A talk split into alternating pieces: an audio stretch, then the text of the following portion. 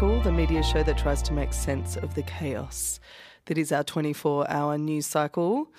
That was a Twitter joke for anyone playing along at home.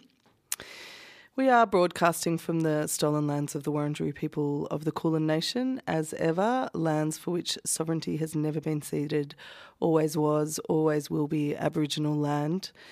I'm Jess Lilly, and I'm flying solo in the studio this eve as Charlie packs up and moves his boxes. He's moving house. Uh, he'll be back next week. Uh, but I do have uh, a big show tonight with a couple of fantastic guests. We'll be talking to senior reporter for The Australian, Sarah Elks, who's published a wild series of reports over the last week into some activities, uh, shall we say, and relationships. Uh, re- with regard to veteran Queensland MP Warren Entsch, and later on in the show, we're going to talk to Swinburne, Swinburne University senior media lecturer, lecturer Dr. Belinda Barnett, about um, the announcement by Bild, German based um, paper, which is the biggest selling newspaper in Europe, that um, it's making a whole bunch of redundancies, which are uh, not necessarily all related to, but it has, the editors have, have said that. Um, uh, a lot of um, jobs in the newspaper can be replaced um, by AI. Uh, it's all part of a $100 million cost cutting, no, euro, 100 million euro cost cutting program. And we'll be chatting about, we've, we've sort of not talked really about the effects of AI in the media world on um, Spin Cycle uh, we've slightly been avoiding it because it did seem like sort of the flavour du jour for some time. But when the axe is falling, it's probably a good time to understand um, what the knock on effect might be in terms of who is affected in the media landscape. So, um, Belinda will be joining, joining us later in the show to talk more about that. Triple R. Sarah Elks is a senior reporter for The Australian in their Brisbane bureau, focusing on investigations into politics, business, and industry. Sarah's been nominated for four Walkley Awards and has covered election campaigns, high profile murder trials, and natural disasters over her 15 years with The Australian, and was named Queensland Journalist of the Year in 2016 for a series of stories exposing the failure of Clive Palmer's Queensland nickel business. Enjoy saying that. Over the last week, Sarah's investigative reporting into the activities of veteran Queensland MP Warren Entsch have been essential reading, with each new report including some truly wild details that have it uh, reading something like a cross between the thick of it. Uh, the thick of it comes to porpoise spit. I am now delighted to welcome Sarah to Triple R to tell us more about this investigation. Hey, Sarah, how are you doing? Hi, Jess. I'm well, and I would watch the shit out of uh, In the Thick of It versus Porpoise Spit. What a great idea. I, I think you've got all the makings of the script. What are you doing? I know, it is truly wild. And the fact that you mentioned Clive Palmer and then Warren Entsch in like the same breath reminds me that we do breed them really interesting in Queensland. If you add Bob Katter and then Pauline Hanson into the mix, we've got the full spectrum of just interesting, in inverted commas. Never a dull moment, um, one might say. And in, in, fact, I was having that conversation with someone earlier. It's like, where does Warren Entsch territory end and Bob Katter territory to be, begin? And even just reading back over your articles today, I missed a bit earlier that blew my blew my mind that he, that Entsch was a former crocodile handler or something. Oh, he's he's had an incredible career. I, I wrote a feature today that will run in Saturday's paper, and I was looking back at Entsch's life and just forgive me for running through a little bit of please, his resume. Please do. So he's 73 now, and he entered Parliament in 1996 when John Howard became Prime Minister. But before that, he had this ridiculous life where he left school at 14. He's a, Far North Queensland born and bred. Left school at 14, followed his dad into working for the railways, where he says he was, I think, chief toilet cleaner at the Mareeba railway station when he was a kid, west of Cairns. He joined the Air Force. He was there for 10 years and was an aircraft engine fitter. And then he was a truck driver, a real estate agent, a nightclub manager, a unionist at the metal work, for the metal workers union at that um, Yabulu nickel refinery that you mentioned in Townsville before it was owned oh by Clive God. Palmer. Then he caught wild bulls. He trapped crocodiles. He farmed crocodiles, and even now he's a grazier of cattle on on the tablelands west of Cairns. So he's super interesting. Now, Sarah, have you fact checked all of this? fact, well, okay. Hmm. No, there are there's photographic evidence of okay, him okay. crocodiles. he said it it's in not Parliament just his in fantasy, his speech. well, now now you got me wondering. Now you got me wondering. Um, he's had a really varied career even before he entered Parliament. And then what's so interesting about him is that he's got this like he describes himself as, you know, by all intents and purposes, on the outside, he's a redneck. But mm. on the inside, he's, I think I said it in the, in the story that's going in Saturday's paper, he's got like this progressive soul inside of him. He was one of the first um, allies, I suppose, or advocates for LGBTIQ rights in federal parliament. This is before there were any um, openly gay members of parliament. Now, Warren is married to a woman, um, although he says he doesn't like his sexuality to be defined in any way. Um, Magda Szubanski has said he's the straightest man alive. Um, so, you know, you can take that as take that as gospel. What was his? What was his position on the um, marriage equality vote? He was the person who moved the private members bill. Oh. He was sort of the leader of the Rainbow Rebels, and he has been a really strong advocate for gay rights within the LNP right back to when he started in the Howard government. He was one of the people who was arguing for um, equal rights for gay couples in things like superannuation and public service pensions all the way back in, I think, the early 2000s. So he's really um, he's really put himself out there and made some enemies within his own party because he is quite outspoken about these things. Um, and the the campaign or the legislative campaign on marriage equality was run out of his office in Parliament. Um, so he played a really key role in mm. that, and I think that's why. Um, you know, there is a little bit of mystification, I guess, um, about what's going on now. But if you do look back at Entsch's history in Parliament, he has had a record of of marching to the beat of his own drum, but sort of walking on the edge of you know integrity issues in terms mm. of in the past not really declaring all of his commercial interests and letting his personal finances kind of cross over with his professional roles. I think that th- these matters that we've been reporting over the last week have just sort of brought everything into sharp focus and they've maybe crossed the boundary a little yeah. bit now that a, little bit more serious. Yeah, I was going to say before we get too misty eyed about his um, yes. integrity and, profession, and progressive values, this series that you've um, been publishing, almost kind of one a day or every second day, is just, um, yeah, like just a must read. But let's go back to the first report, which, um, which was published last Friday. And the headline LNP MP Warren Entsch gets billionaire Soviet born donor Pfizer jab on Torres Strait. Now, there's a lot to unpack mm. there. There is a lot to unpack when you say it like that. Who is this billionaire? What is the relationship with Warren Entsch, and why was he um, procuring with with the Torres Strait health authorities a, a, co- a COVID Pfizer jab for him uh, on a remote Torres Strait island? So many questions. So many excellent questions.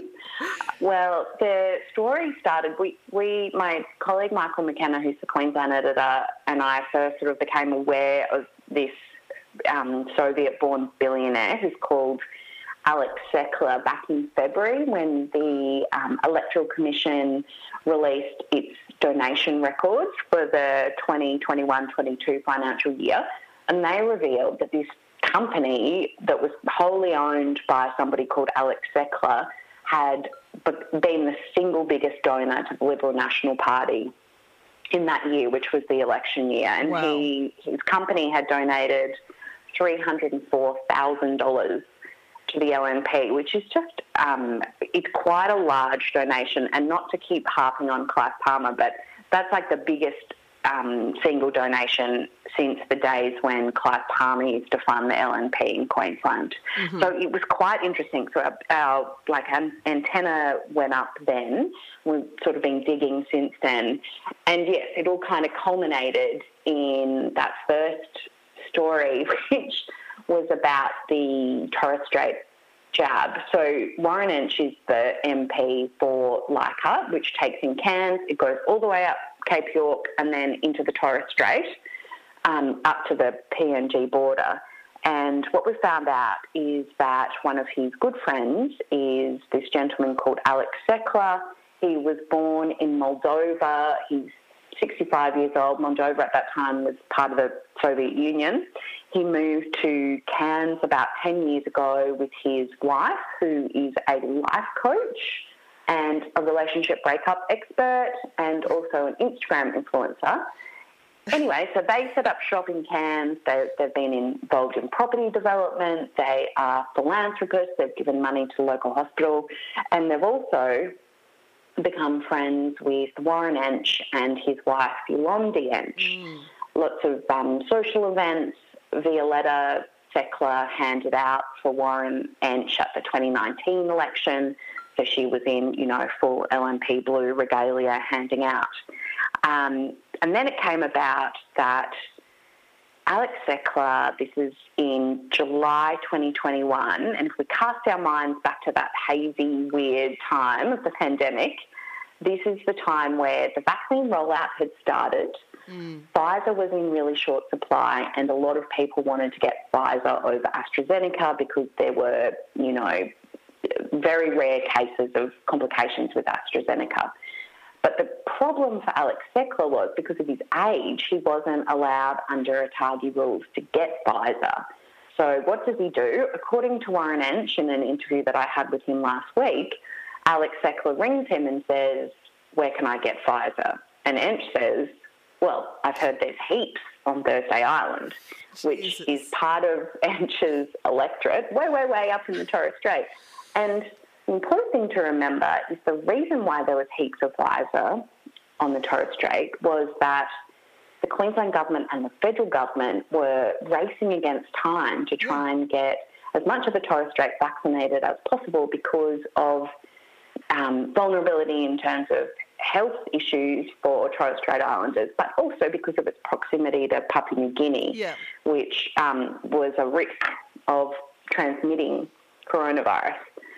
So, besides all that, Entsch decides to ring Torres Strait Island health authorities and ask how could his friend um, Alex Seckler go up there and get a jab. And according to Entsch, they said, we've got plenty. If he turns up, he can have it. If he turns up to Thursday Island, if And he so- just happens to turn up, I- I have to say. You can't just catch like the local bus to Thursday Island. But also, I mean, apart from the complete irresponsibility of having someone fly into a remote, vulnerable compu- community from the l- mainland, so also potentially bring um, the corona, you know, the bring COVID um, in from the mainland. There's one detail or one a sentence in your piece that really just made me just do a full body squirm. And it's the businessman chartered a light aircraft and flew to Horn Island on July 7th with Mr. Entsch's uh, taxpayer funded electorate, electorate office staffer, Tamara Sroj, who the MP had instructed to show him how to catch a bus and a ferry to Thursday Island to get the vaccination. Yes, I know. It blows your mind, doesn't it? It really does. So, at first glance, that would seem to be a complete misappropriation of taxpayer. I mean, we're already over. We've already stepped over the threshold, but of taxpayer-funded staffer. Uh, but Entsch seemed to have an explanation when you talked to him. I, I'm really interested to know what his. Well, you you interviewed him and in, and he happily talked about all of this. What was his response? Uh, yeah, he was like, "Well, what's wrong with that?" Basically, there's nothing wrong with that. This he's a really great guy. This um, Alex. He pointed to the fact that Alex and his wife had donated a lot of money to the Cairns Hospital Foundation at the start of the pandemic, something like $650,000 so they could buy some COVID equipment. Um, so, of course, he would help this incredibly charitable gentleman just try and get vaccinated. And yes, when I asked, well, why did your staffer go on the flight with Sackler, you know, on his privately chartered jet from Cairns to Horn Island, Mr. Entsch said, well, I've got an office on Thursday Island. Mm. So I said, just do some work in there. Um, and, and show him where to go because he'd never been to the Torres Strait before. So what you've got to do is you fly from Cairns to Horn Island and then you get a bus from the airport to the ferry terminal and then you jump on a ferry and you go across to TI. And then I suppose I haven't been able to establish whether he would have got the jab at the hospital or they were having walk in vaccination clinics at the Thursday Island Bowls Club often mm. for um, locals to walk in and get their jab. So Tamara, the staffer, had to show Mr. Sackler where to go chauffeur him around for the day, chaperone him, and then they both flew back to Cairns together. And what Entsch says is, well, it was legitimate because of my electorate office on Thursday Island. So she must have had work to do there. But she flew um, back with with he, she flew back with Sackler on his private plane. So she she had as, day. she had as much work to do as it takes for someone to get a COVID jab. Correct. Yep. Yes. Yes, um, we will later come to what might the repercussions be for these um, for this detail make, making it to light. But there are three more articles that I want to get to because it is incredible how that was just one. That was just the first article in this series. Um, I'm just going to skip past the next one where Dutton puts as much space between himself sure. and Warren Entsch as possible. And I want to go to your report published on Monday that details the next big revelation, which is an over a, a grant uh, for over $200,000 from the Morrison government's Indigenous Languages and Arts program, awarded to Warren Entsch's very much non Indigenous wife, Yolande, to teach pottery in the remote Queensland Aboriginal community of Doomadgee. Can Doomadgee, you yes. So, can you, sorry, how is it pronounced? Doomadgee. Doomadgee, sorry. yeah. So, again, there's a lot to unpack there. What? Oh, so much to unpack. so much to unpack. And you, you were talking about before where there's Entsch country sort of end and where does Katter country start? Well, this is sort of on the, this is Katter country now. So they have neighbouring electorates, neighbouring giant electorates in far north Queensland. And Doomadgee is this tiny, remote um, Aboriginal community in the Gulf of Carpentaria. Uh, it's, it's really beautiful and it's also um, like a lot of vulnerable um, Aboriginal communities. It's got many and varied issues. Mm. And what we've discovered is that there was this quite large grant, $213,000 um, over two years, that went from the Indigenous Languages and Arts program to a company called YLE Enterprises, Proprietary Limited. And as you correctly said, that's Yolande Entsch's company. She's the director, she's the shareholder, she's the secretary and it was for a, a pottery. It was for the Doomadgee Pottery Studios program. And you might ask, is Yolande Entsch a potter? No. Is she Indigenous? Also no. Um, however, she did have a friend who was a potter um, mm. called Felicity Berry. I spoke to Felicity on Monday, I think it was, and had a great chat with her. Um, she's also a non Indigenous woman. She's based in Cairns. She does quite cool pottery. She says Mrs. Anne, who's her friend, asked her to fly up to Doomadgee and see if there was a business idea that she could sort out because, and I'll just find the I'll find the quote because it was quite a Oh, yeah, I think one. I've got Let it me- here. She said, so she could, because she's married to Warren, apply for a grant for her company, which is called Empowering Women. Yes, yeah, that was pretty.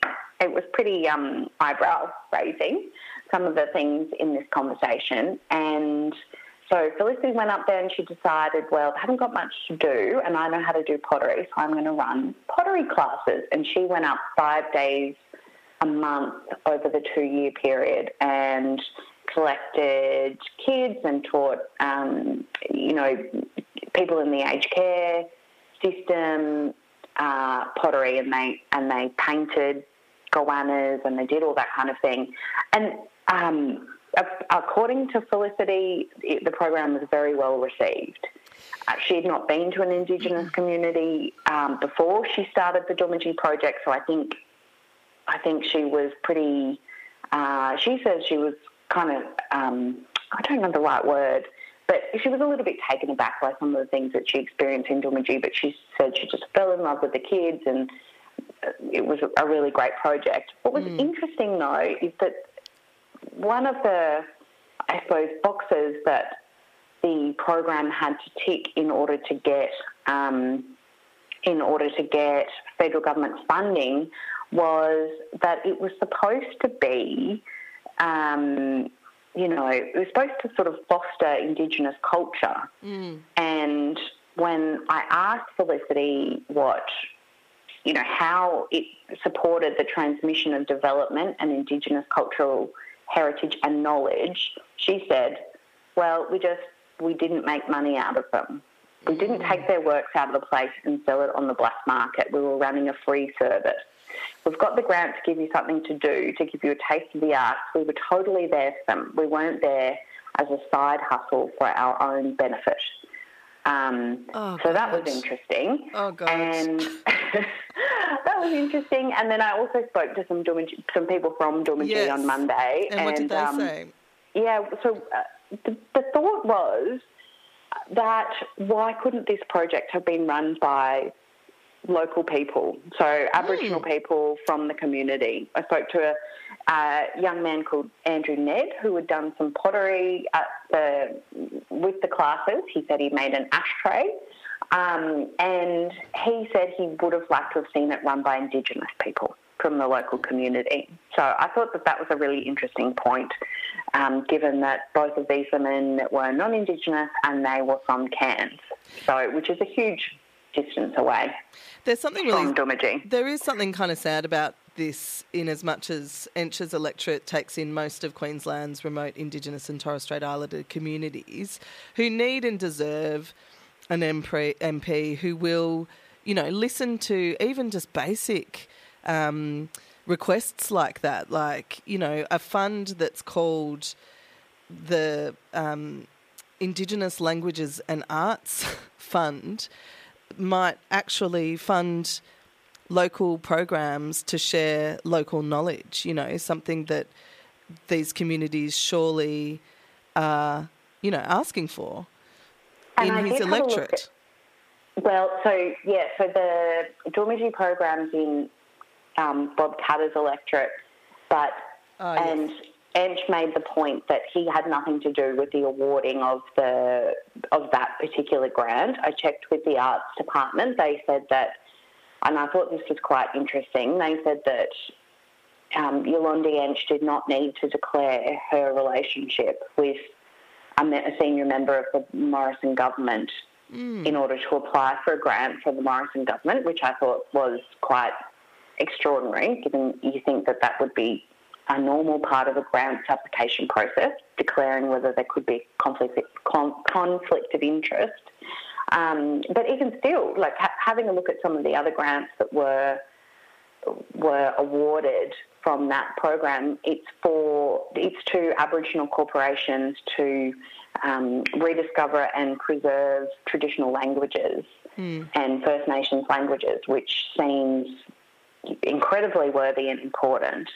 And it does make you wonder whether there were perhaps um, local programs that may have been funded or whether there could have been a little bit more work to try and set up a local program rather than having a fly in, fly out one from Cairns. That, that's an interesting question. In terms of um, where the rest of that funding went, was this an outlier? Um, or were there other non Indigenous um, organisations or programs that were funded as well? Well, oh, that's a question I don't think I can answer because Yeah, there enough. were there's thousands of Yeah, okay. um, Yeah. thousands. Well, probably thousands is an exaggeration. Hundreds Mm. of programs uh, in each financial year that got um, awarded funds, and it was just like you know scanning through, and I saw the names of some Aboriginal corporations that I recognised Mm. from Queensland, at least, that had been funded. I'm sure there were others run by non-Indigenous people. Um, I, I doubt that this would have been, you know, the single one. Mm. Um, but yeah, it certainly is. I mean, that's maybe something I need to have a better look at. It's a lot of money. I mean, that's, you know, over lot of money. $200,000. It's a lot of money to fund a program for two years in a remote community um, when, yeah, w- when it's, as you said, Cairns based. But then we're not done yet, Sarah. this brings us brings us to yesterday's report, headlined Embattled, and I'm glad he's embattled now. Embattled Liberal MP Warren Entsch gave wife $1,000 NAIDOC week grant for Indigenous excellence. What is happening here? So here's what I did say with the Morrison government grant, the 200 grand, that was separate to Entsch. It was it was nothing to do with him. It wasn't his electorate, you know. So this is an interesting situation where there was a um, Entsch put out a press release in November, I think it was 2020, and he um, was saying he, we're celebrating NAIDOC Week here in Leichhardt celebrated all over the country. It's a celebration of Aboriginal and Torres Strait Islander excellence. And I've given grants to some local organisations to run um, NAIDOC Week events. And here are the grants. There's some um, some for um, Aboriginal and Torres Strait Islander legal services and and uh, the Torres Shire Council and the Torres Strait and some local state schools and a few other, you know, another Aboriginal corporation. And oh, YLE Enterprises Proprietary Limited gets $1,000. And you might have a little red flag in the back of your head because where have we heard of YLE Enterprises Proprietary Limited before? That is Yolan, um, Yolandi Entsch's private company. And there was no declaration in the announcement that there was a relationship between Mr. Entsch and YLE Enterprises. Um, so I think that is not ideal. You think you'd want to, well, as as a resident of Leichhardt, if I still lived in Cairns, I think I'd want to know the connection Uh, at the very 100%. least. And Yeah. again, you did ask Warren about this, and this line in particular is quite amazing. This line in your report. Mr. Entsch said his wife's company had done a sensational job and put on an outstanding event at the Cairns Villa and Leisure Park, which was attended by a huge number of Indigenous kids and women who came to celebrate. What's the problem with that? He asked. Yeah, he didn't see a problem with any of this, to be honest. Mm. It was quite interesting. He sort of oscillated between, you know, complete defiance of what's the problem, what of it, to a little bit of anger, particularly when I was asking about Yolandi, saying, you know, she does incredible work. She's really hardworking. She does a lot of work with um, Aboriginal and Torres Strait Islander people in Cairns and on Cape York, and and even and also um, Papua New Guinean people in the villages up there. And so he he lost his temper a little bit um, a few times And I thought he was going to hang up on me a number of times during the 24 minutes that we spoke. But he, um, to his credit, answered all the questions that I had and answered them more fulsomely than I think I was expecting. Um, and on this one, he said, Well, I just announced it. I didn't have anything to do with the actual picking of that company. And I would have declared that there was a conflict, conflict of interest in the grants process. He said it would have been picked by an independent panel. He wouldn't have been responsible for picking it. Let's take all of that on face value. Even still, when you are announcing the grants, perhaps there should be an asterisk to say, this is my wife's company. And, you know, an independent panel selected these grant recipients. It's just, um, it does beg a belief that he can't see that there's an issue. Um, I'm interested to know. I mean, obviously, there's a difference between. Well, you know, it, I guess it all adds up. The over the course of the week, there is another. there's another report that we haven't even got to uh, today, where I was quite distracted by the revelation that Warren Entsch was a crocodile catcher. But it did get to the. it did get to the point that, um, or the headline that, according to Entsch, Morrison um, actually had to tempt him back to Parliament from uh, retirement in 20- to to run again, and he did so with a commitment to ten billion dollars in funding for a couple of projects in his electorate. Um, I'm interested to know though. What is the what has been the fallout from these articles? I guess there you know there are some serious questions raised, um, especially you know from the uh, you know from bypassing the health um, regulations around the COVID jab to, um, you know, whether he can explain it or not, there seems to be some very grey area about the funding that his wife has received from Indigenous funds, arts funds. What was has there been? What's the reaction been in Parliament? Well, I suppose the most sort of significant development that's happened since we started publishing the stories is that in relation to the Torres Strait trip, um, the Queensland Health Department, so that story came out in the paper on Saturday, I think, and the Queensland Health Department did a preliminary investigation over the weekend as a result. And and the reason why Queensland Health is involved is that it's one of their health and hospital services on the Torres Strait that sort of is involved in administering the jab, taking the call from Mr. Entsch, obviously saying, sure, come on up. Well, not obviously. Mm. The, the claim from Entsch is that they said, sure, come on up. Um, so what's happened now is that Queensland Health has referred that whole matter to the Crime and Corruption Commission in Queensland. That's our anti-corruption watchdog, mm. and it'll be now up to the Triple C to decide whether or not it meets. They've got quite a high bar of working out whether or not to have an investigation, and so we don't know yet whether or not that that will be investigated. But it's on their desk now to sort of run the ruler over and see if there's anything. Um, you know, more seriously problematic than it just not passing the pub test. Mm. Um, so that's that's one issue. With the rest, I suppose. Look, Dutton actually did come out. So this afternoon, what's going to be in tomorrow's paper and what's on our website now is that Dutton has decided to defend um, Warren and mm-hmm. Yolonde and has come out and said that this is just a grubby smear campaign, and that reflects what uh, Queensland opposition leader David Crisafulli said during the week that it's all a, a, a Labor whispering campaign because I'm not sure we've mentioned this yet, but oh, Yolonde oh, is the Yolonde is the LNP's pre-selected candidate oh to run God. for the state seat of Cairns at next year's Queensland election. Stop it. Um, yeah, yeah. So you would think that, like, from an oh outside perspective, you'd think that there's only two people who live in Cairns, and that it's Warren Entsch and Yolonde Entsch, because they're, you know,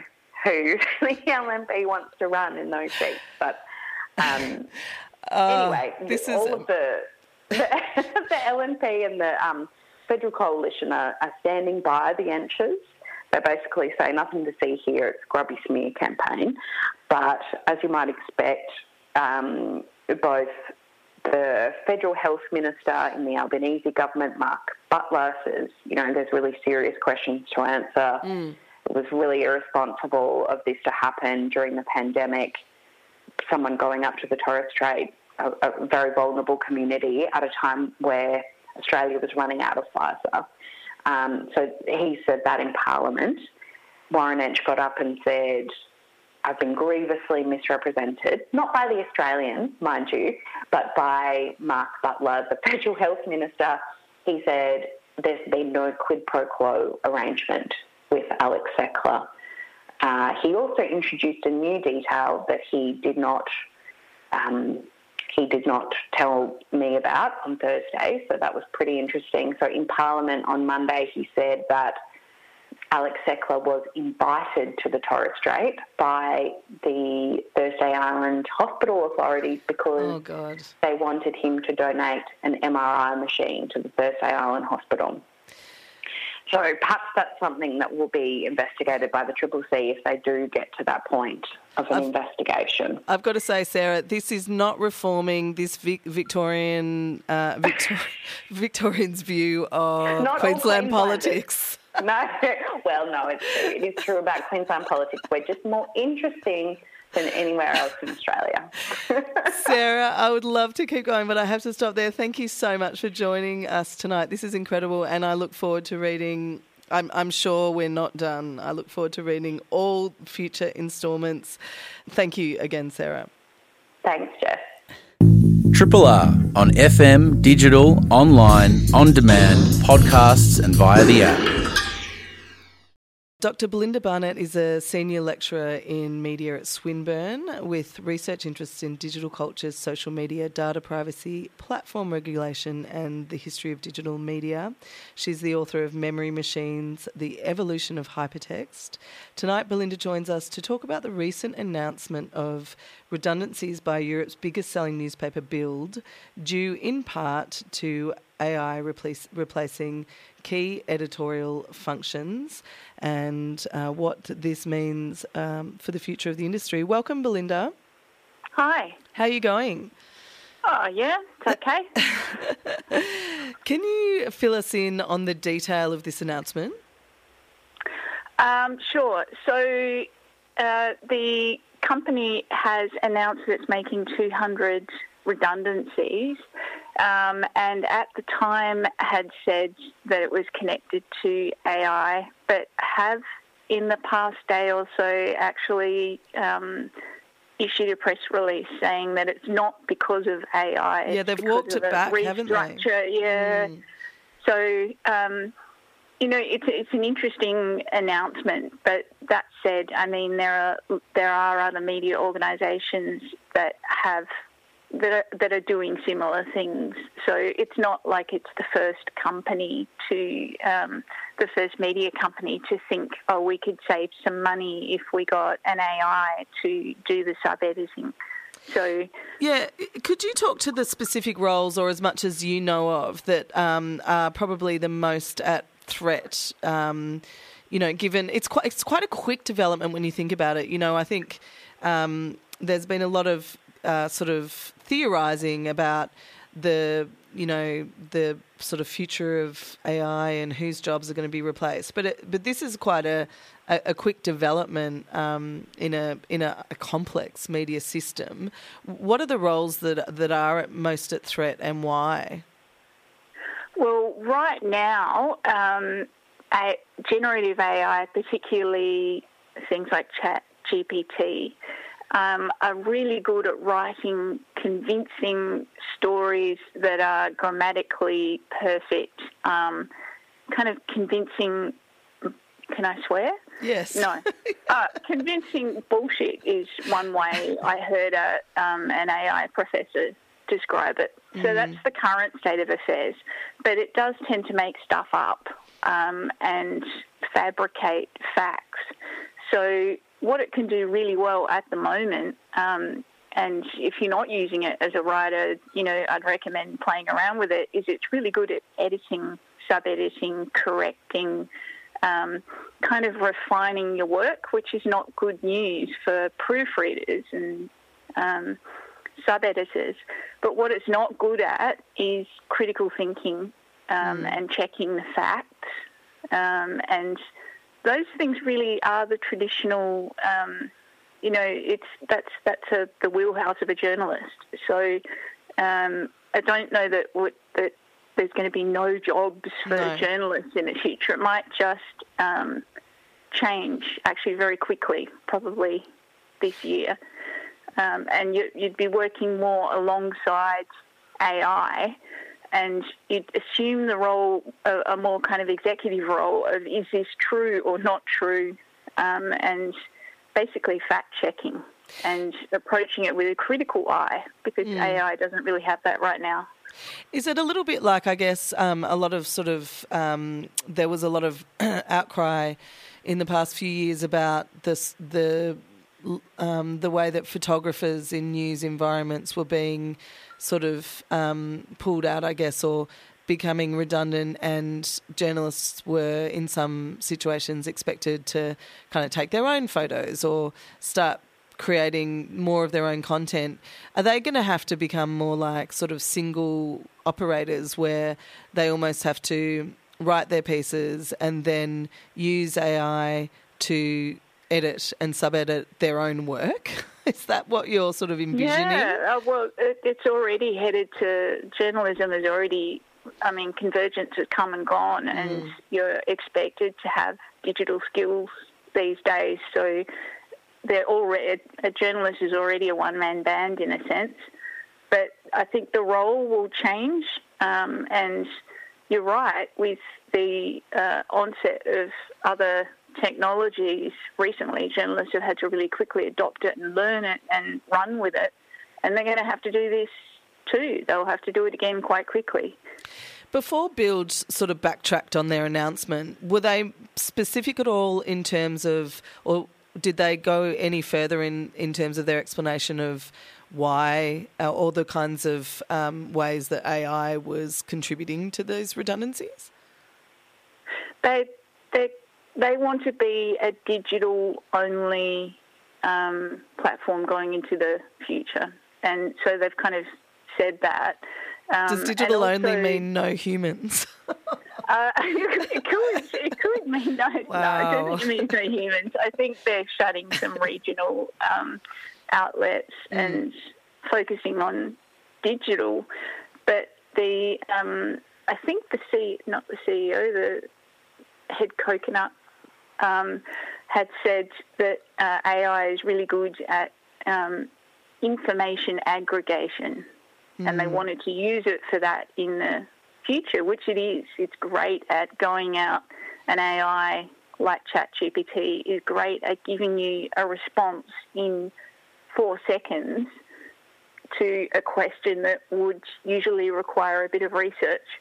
So it uh, it is really good at information aggregation, but yeah, there are some things that there's that you still need a journalist to do, and mm. some outlets like I think um, CNET um, and um, BuzzFeed also they, they use AI now um, to generate some content, but they have a journalist um, fact check it basically. God, that's a boring so job. Not, it, it does sound a bit boring, like but, we're I mean, just I'm, fact checking the machines. But um, I'm, sh- I'm, sure that a lot of journalists use a uh, use ChatGPT to help with research because it is phenomenally quick, and you would never. You obviously have to be, you know discretionary about how you use that research but there is it is amazing how you can kind of get a broad understanding of a topic pretty quickly um, if you give the right prompts to ChatGPT.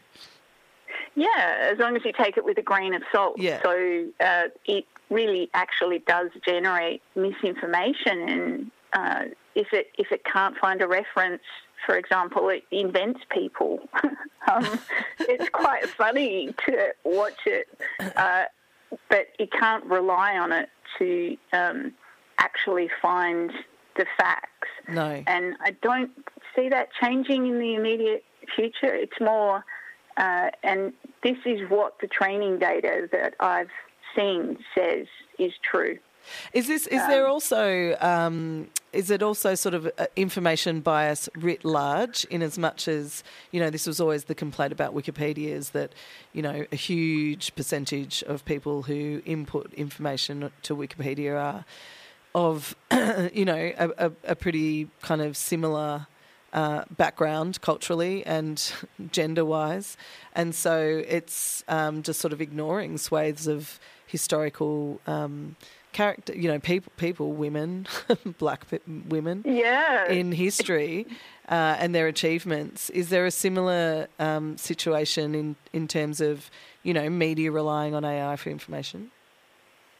Oh, absolutely. I guess it's complicated um, in that, with respect to the output of an AI, you need to know the data that it was trained on in order to know where the biases are. So, what has and hasn't it seen and processed, and which types of information has it got more of, and um, yeah, the, this is the kind of thing we need regulation for. So we don't, we, we've got really no insight into the data set that um, Chat GPT was trained on. We've got some ideas, like it cuts off in sometime in 2021 and um, it uses certain sets, but we really don't have all that much insight, and perhaps we need to have insight into these things if we're to control bias, for example.